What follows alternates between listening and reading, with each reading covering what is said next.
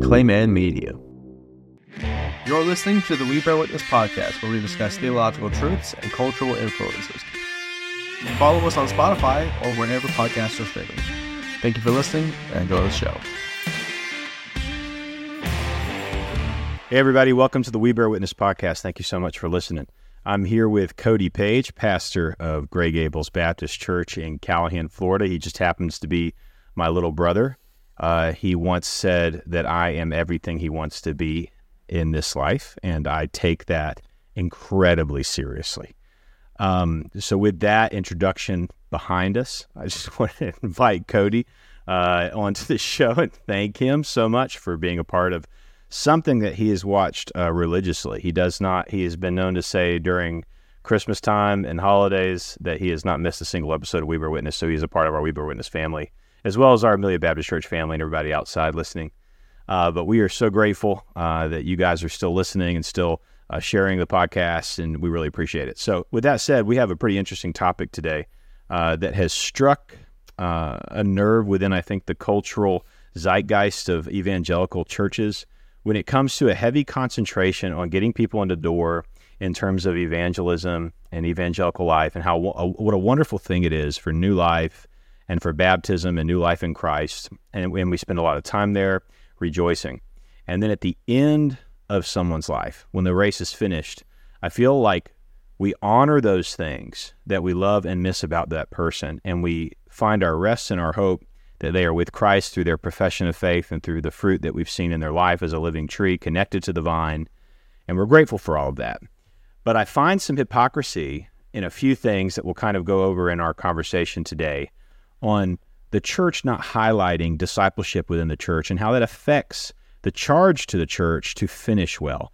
And I think that there is hypocrisy in this from everything from making our church seem younger to find more appeal. So, of course, some certain pragmatic standards.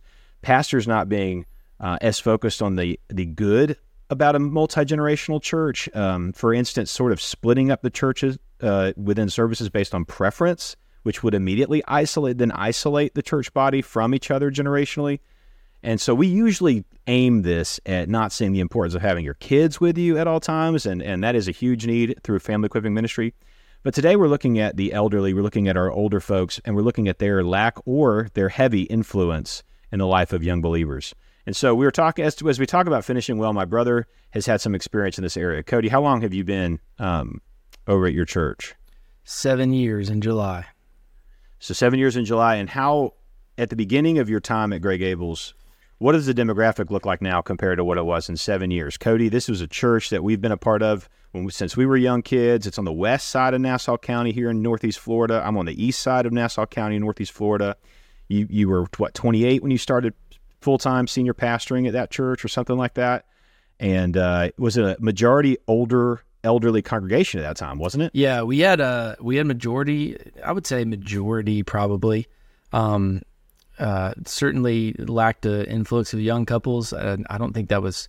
I think what was interesting coming in was the amount of our older people who kind of saw around not only just mm-hmm. the difficult times the church had been through, but just some of the reputation of the church, uh, and recognize. Listen, if we, if we don't if we don't start um, sectioning ourselves off um, or stop sectioning ourselves off and really include a multi generational church, then we're we're gonna we're gonna die off, and then there's gonna be yeah. no Gray Gables left. And so they were actually um, very encouraged at the amount of young families that came in, and yet, you know, we we didn't do anything particularly to to specifically attract young families coming in. You know, it wasn't like a our goal was to get younger in any way, shape, or form. We just kind of, you know, did the normative things that we do, and and I think just by having a young couple as a, um, a lead pastor and pastor's wife, it just kind of flocked that way. But yeah. How did the uh, elderly in the congregation react to their senior full time pastor being uh, 28 years old? Well, I'm in a usual circumstance because we, you know, I was raised in that church, and so I think one of the re- most remarkable things for me was I'll never forget this moment of sitting in a, a room with um, our four Sunday school teachers at the time, which were Brother Johnny Hallman, uh, Bob Burgess, Miss Phyllis Holmes, and then Brother Charlie Holmes, who's gone to be with the Lord. Um, and I was sitting there, kind of implementing our uh, what what I believe to be a biblical philosophy of small group mentality, Sunday school, making a big church small, investing in people, um, having opportunities to answer questions, right, and not being just a sermon before the sermon, but just uh, yes. really allowing opportunity for growth as people dig into the word together. Um, and so I'm sitting here talking about this, and just, there was a little bit of an intimidation factor because all four of these people had such an incredible impact in my life and raising me to know Christ and uh, taking interest in me and loving me well and loving my family well.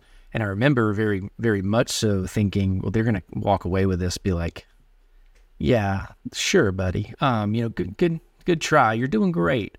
Uh, but but we know what we're doing. We've been here forever, and and really was quite the opposite. They were just incredibly humble and receptive to what they saw. Uh, I think be a biblical ecclesiology, and responded with that and said, "We're going to put this in the practice." And so I think that that was just a grace. Like there wasn't anything I did. It was just people who loved Jesus, and I think were were humble at the idea of wanting to grow in this area. Um, and so I'll never forget that. Uh, and that kind of emulated the way the rest of them um, responded to our family was, you know what, this is this is our guy. Like we we helped with him, um, brought him up. We were part of a multi generational church with him, and now we get to follow that. Uh, and and as long as I, one of the things that's the best thing about my church is they really don't care what my mentality or philosophy is. They just care what the Word says. If the Word says it and it's biblical, then they want to do it. See, you and I are in somewhat similar situations with that. Uh, as I was a younger guy when I came on, not as senior pastor, Pastor Neil Helton has been there for almost 35 years. And so, but there was a church that was very eager to have young families back in the fold again. And there were some there. Right. Uh, the church wasn't void of young families. The church was healthy. Uh, the church had established elders. The church had established a family equipping ministry philosophy. They'd adapted from Timothy Paul Jones's uh, family ministry field guide. And you incorporate families inside the church services. You have several specific occasions where you bring people in, and there's not necessarily a children's church. I mean, you, you've adapted somewhat. I would say you're probably uh, somewhat abnormal from the big Baptist mentality or programmatic nature. Not to slam right. that, everyone to each their own, but we have a little different in terms of wanting the generations present, is what I mean. Yeah, we have a family Sunday once a month where everybody who is four and older are part of the service, and then um, every week it's uh, our children's ministry is capped off at second grade. So if you're third grade and older, you're yeah. in the service. But you do have Wednesday nights and all this sort of stuff. Yeah. And we've had to move to two worship services rather than one. So our first worship service has the option of Sunday school for all ages. And our second worship service, you have childcare up to five years old, and everybody else is in service. So our second worship service uh, simply has a lot of five and ups mm-hmm. uh, inside the, the the church worship service, and that's something that just kind of fits that model. But that's the philosophy of ministry. What we're speaking to is the importance of a multi generational church and whether or not the culture is getting away from that, pretty much leaving them alone, not remembering their influence while they're here, but celebrating them mightily during the uh, the funeral. And and we're gonna we're gonna move into a little bit of maybe some some darker stuff in the sense that you have had you've had your I don't remember how long it was, but there was a year where it felt like every time I talked to you, um, you were doing funerals. This is one of the dangers of, not the dangers, but one of the apprehensions from from young pastors or, or pastors who want to be a part of a new thriving church plant with their 25 year olds and under with their babies looking like J. Crew models. And you know, no, there's no sense or hint of death. It's just life, and I'm like, there's so much life to looking at death, so much that we need to take value of. But but th- tell us about that. How how did that how did that benefit yet rock your church? Yeah, so we had uh 2021. I did 20 funerals in 2021. Um, and so you did 20 funerals in 2021. Yeah, yeah, more than one a month. Um, and so, uh, but actually, my Genius. first my so my first day, uh, officially as a senior pastor at Gray Gables. Um, I went on a hospital visit after church with uh, Miss Mary Beth Smith and Brother Frank Smith um, uh, to visit. Great uh, people. To visit Pat Patrick, and he he passed away two days later, and so the um the I have a funeral my first week, and I think uh, I I just I don't know what it is. I don't know if that's my calling. You know, I laugh at you all the time because you you're the one that gets like every D now. It seems like you do, and you preach. Um, and I in that season, it wasn't even just church members that I was getting funerals. It was just it's people I've never I, met before. Well, I like that. I like that because you're the youth. Yeah, you are the former youth right. pastor of this huge right. church. And I feel like, I, I can't even preach to students anymore um, because all I do is preach funerals um, at the student camps that I go to. No, I'm kidding. Uh, but uh, no, uh, but uh, there was a there was a season. I, I think it's just look there to me. there's no greater opportunity for the gospel. I mean, you you Yeah. work. I, I say this every funeral, and sometimes it gets laughs, and some people are just don't know what to do with it. Um, but I love it because it's true. You know, I, I tell them at funerals, look, the statistics are out. One out of every one person dies. Right? Like this. Yeah. This is reality for you. And part of the reason we don't really like funerals is because we have to brace that reality that this is apart from Christ, this is the end of man. Um, right here, we'll all face it.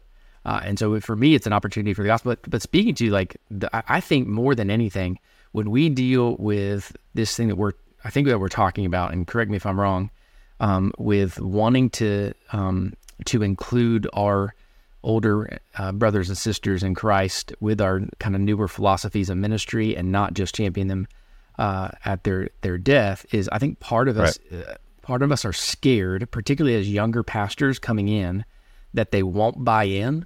Um, and so we kind of we kind of sinfully, I think, write them off as people Yeah. who are not going to adjust, as opposed to even giving them the opportunity. And also, I think simultaneously understanding with grace that change is hard, particularly for somebody uh, who is elderly, who are going through changes every, who, who have experienced greater change than people like you and I ever will. These are people who used to work with their hands, and then sometimes they can no longer do so. Right? They're they're experiencing change at a rapid rate, and the the the change is really Eh.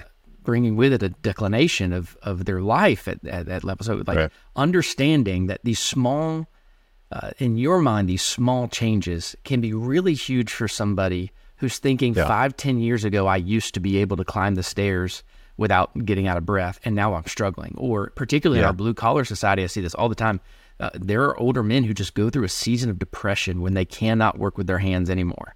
Um, Yeah. when, when working in the yard or even mowing the yard just wears them out, um, they they kind of lost it, and we we don't have any. We're all we're thinking of is is how do we build the church, right? How do we how do we bring more people in, as opposed to allowing an opportunity for ministry to to to show grace to them and compassion to them, and then bring them in with us and explain to them why we want to do the things that we're doing. Yeah, that's it. That's exactly right. A, a heavy focus on bringing people in, which there should be, but also not forgetting the seasoned saints who have been called to disciple those young brothers, those young fathers, those young husbands. And here's here's a perfect example of what I mean, and then I'll move into a little bit about my experience in the past year, which is what's led to this topic.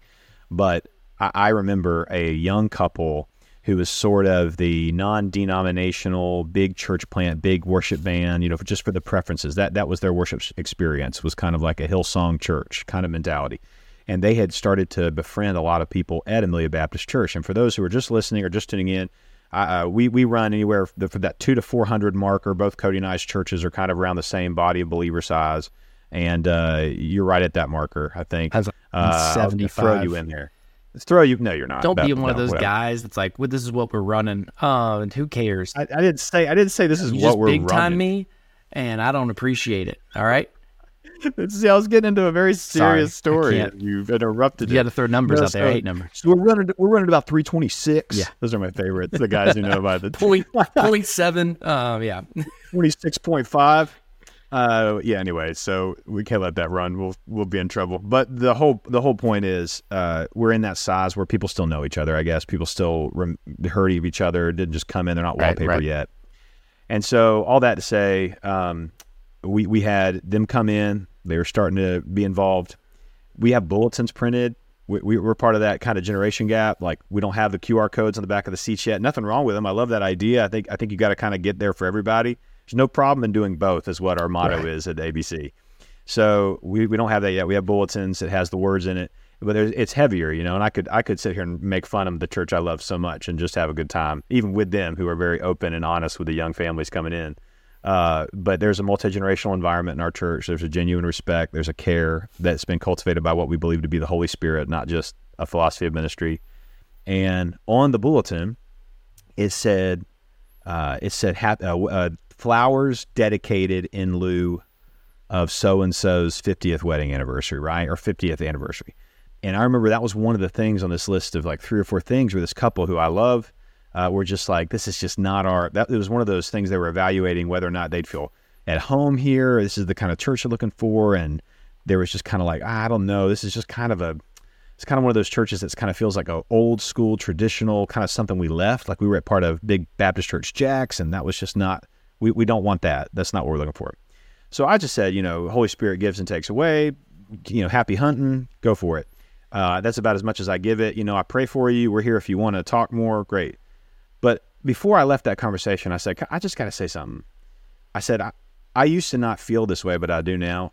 If if I'm moving and I'm somewhere and I'm not in, in ministry, if I'm not part of the clergy and I'm just looking for a church for my family, give me the churches that are that are filled to the brim with 30, 40, 50, 60 year wedding anniversaries that may not have all of these other marks and boxes checked that make for an enjoyable hour.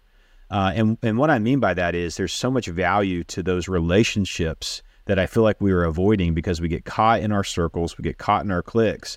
And then when these saints die, I'm up front, you're up front, we're front row for these eulogies and for these words of remembrance and for these um, obits and how we're hearing about these people who I feel that the young generation really missed out if they didn't get to know this person who held the faith faithfully and loyally through the Holy Spirit, of course, but live their life and finish their race. And the Bible pointing at that more than it even does kind of your your present. Like you are supposed to live in light of an eternal perspective. You are supposed to live in light of finishing the race well. Paul points to it. Peter points to it. Luke points to it. I mean, through through the recollection of, of Jesus. And so the whole concept is are we are we missing those opportunities as young generations and young families and is there sort of been a resurgence of multi-generational worship I, I would argue that there has been and for good reason Yeah, and I would say like I, I, uh, I had a brother, a dear brother, tell me that we are more, uh, we're not as traditional as we might think we are, but I, I feel like we're very traditional as a, a, church in a lot of aspects. And what do you mean by that? I just like, mean like, like with style, traditional style of songs and liturgy, sure. and you know, um, you know the kind of the time that this church starts. Our starts at ten fifteen. Um, that's what time our service starts. We start at 1022. Right. And so, you know, that, but that's another thing that culturally a lot of people are starting later because people want to sleep in. But I, I, do think that that lends itself to everything you just talked about lends itself to to self like it is right it is it is kind of a selfish mentality and i think part of the reason these people probably been married for 50 to 60 years because they've been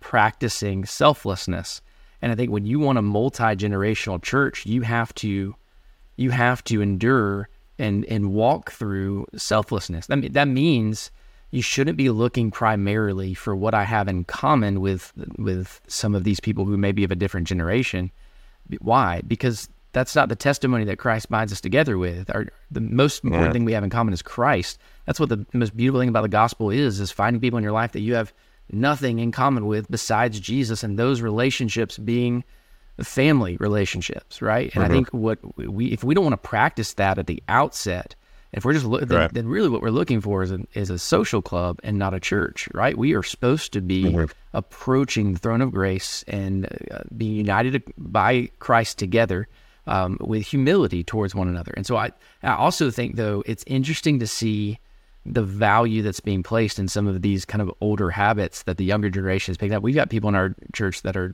embroidering and knitting, and you know, and I think part of that is a healthy multi-generational culture where they see that they're able to mature and see the peace and unity in some of those simple things and, and, and the joy in that. And that comes from, uh, I think, God allowing us to learn from our brothers and sisters who are more seasoned just what it means to be uh, in Christ. Yeah, and I think we started this in the right way where the goal is you got to have an, a church where the older generation wants the younger generation to be a part right. of it. And I, I, think we've been blessed with that. And I, I think there's a lot of brothers out there that are listening – brother pastors who are like, man, I wish I had that. I wish I wouldn't have to go up there and passive aggressively convince during these congregational meetings that change is good because it's not doctrinal change. It's it can be good change that just helps the flow. It helps the contemporaneous feel of who's coming in and, and maybe make make these younger families a bit more comfortable. It, it's not my way or the highway or only the tithers get to decide. Yeah. I, I think we've been blessed with those. I mean, our churches are not perfect, but I think that that we've been blessed with people who were excited to see growth and knew that growth was going to come in the form of young families and older families. We we constantly have older generations join because of where we are. We're in Amelia Island. Right. So we, we it's not just hey new families are the only ones looking around and everybody else is where they have been for 30 years. There there is movement, there is growth of all generations and so that's been valuable. But I think if we're not careful, we are only going to invest or celebrate into these relationships when it's too late instead of taking from these people what God has brought them through. Why are we not, as young generations, taking from people what God has brought them through so that we too can go through it? Like the man you said whose hands no longer work outside. Right. A beautiful picture of the gospel is someone not blood related to him out there doing that work with him as he instructs. That's true. That's how you get to Right. discipleship. It doesn't start with a six point book you picked up at Lifeway.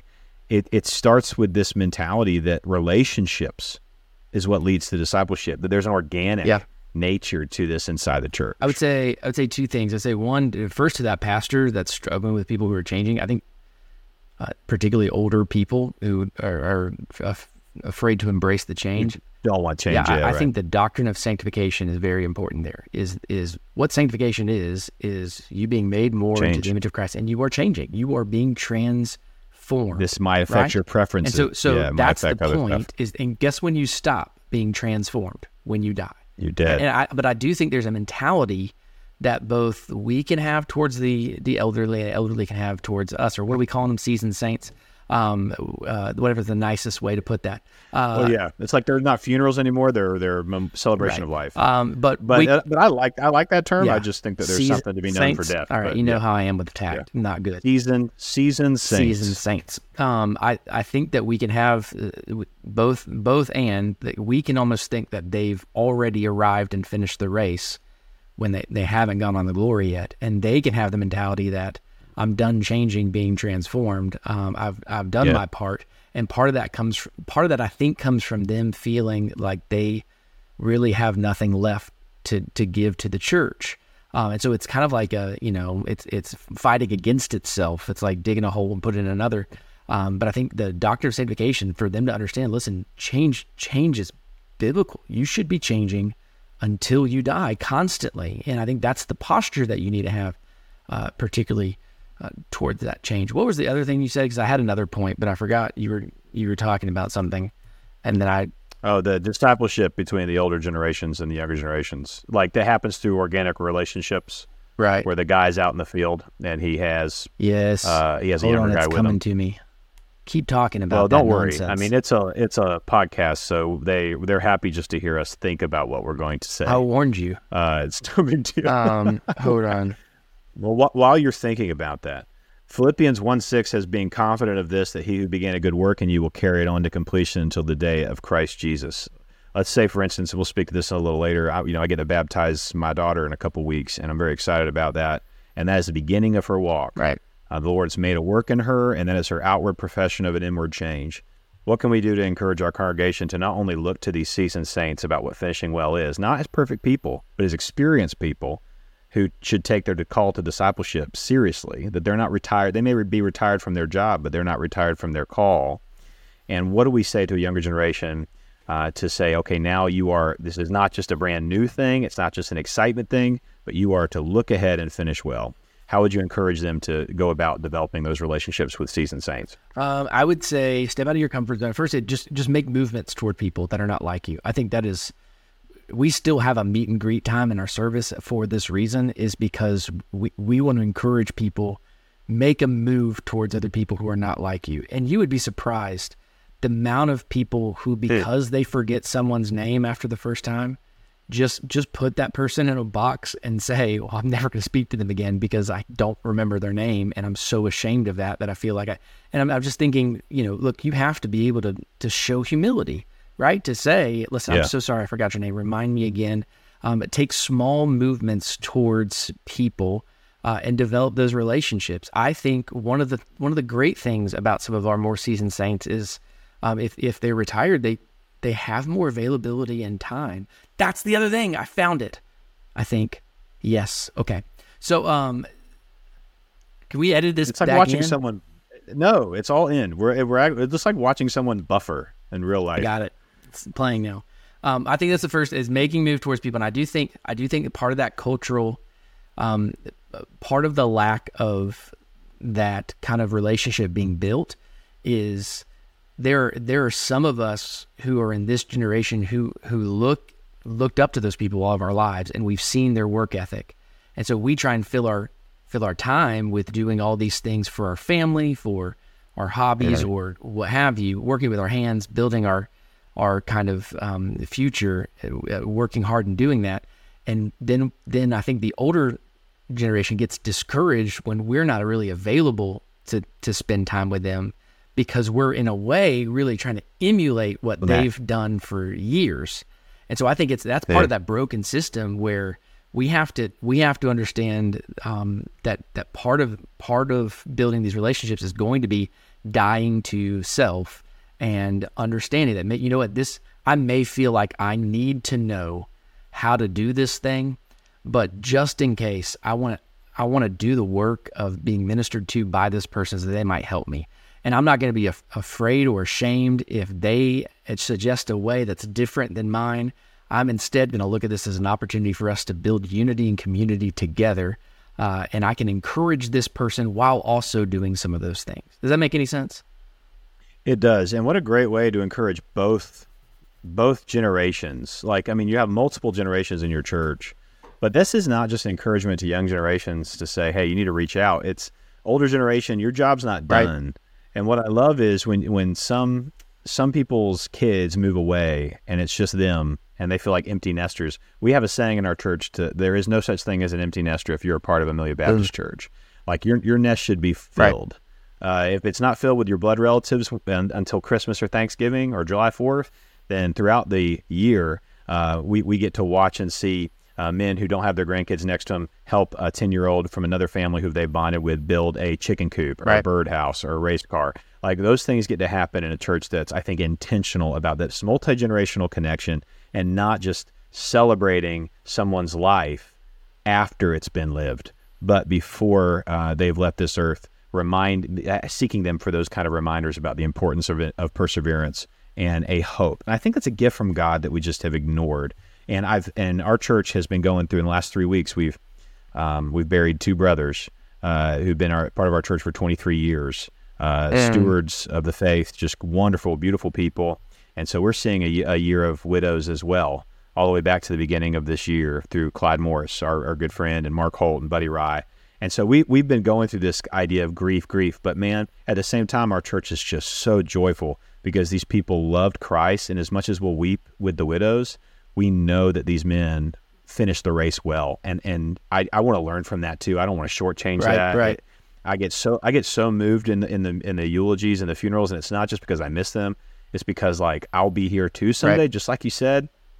And God is good to sustain me and hold me, not just bring me to life, not just baptize me, but but walk me through this thing as rough as it gets through all seasons, to where I'm nothing but a shell on this earth, but my soul is in congregation with those cloud of witnesses and the saints before me, uh, as we praise King Jesus for eternity. And so I think that is that is uh, not the only celebratory thing of that. It is I'm so glad. I would love a church that's filled with. I'm so glad I got to know this person. I'm so glad that they invested in me, and until it's my time to be where they are now, I will invest in others. I think that's a strong church. I don't care what numbers uh, you're running. I think that's a strong church Yeah, and- that God would be I blessing. I think that it, it it fires you up. I mean, it does, and, and I've had the pleasure of seeing, you know, and I would say that some some of them aren't. Some of the ones that we've lost were not even as much in the season category as just you know have been there forever and and have been we're, we're you know just dear church members who who Mhm. meant a lot to a lot of people. Um, Hard, surprising losses. Right, and, and I would say that one of the beauties about um, the grief process in the midst of the church is hearing that impact. When when the, that person is known in such a way, it is such an encouragement to those families. We've had, I mean, we've had widowers and and widows who have pursued even greater faithfulness in the local church um, because of uh, the the way the church grieved with them and the loss of their loved ones. And I think that when you, I think that means more when the investment was there pre-death than it does if there wasn't an investment there.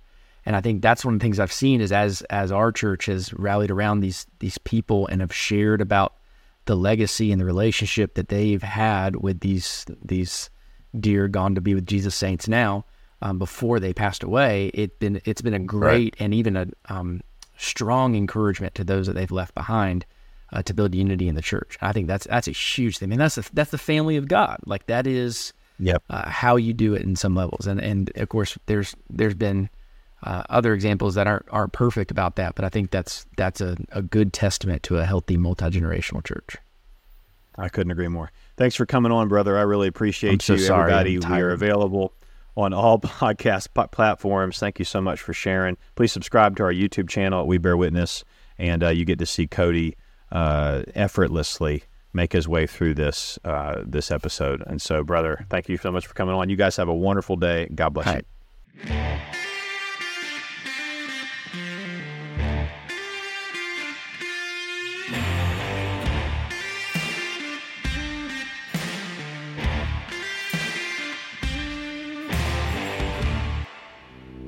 Clayman Media.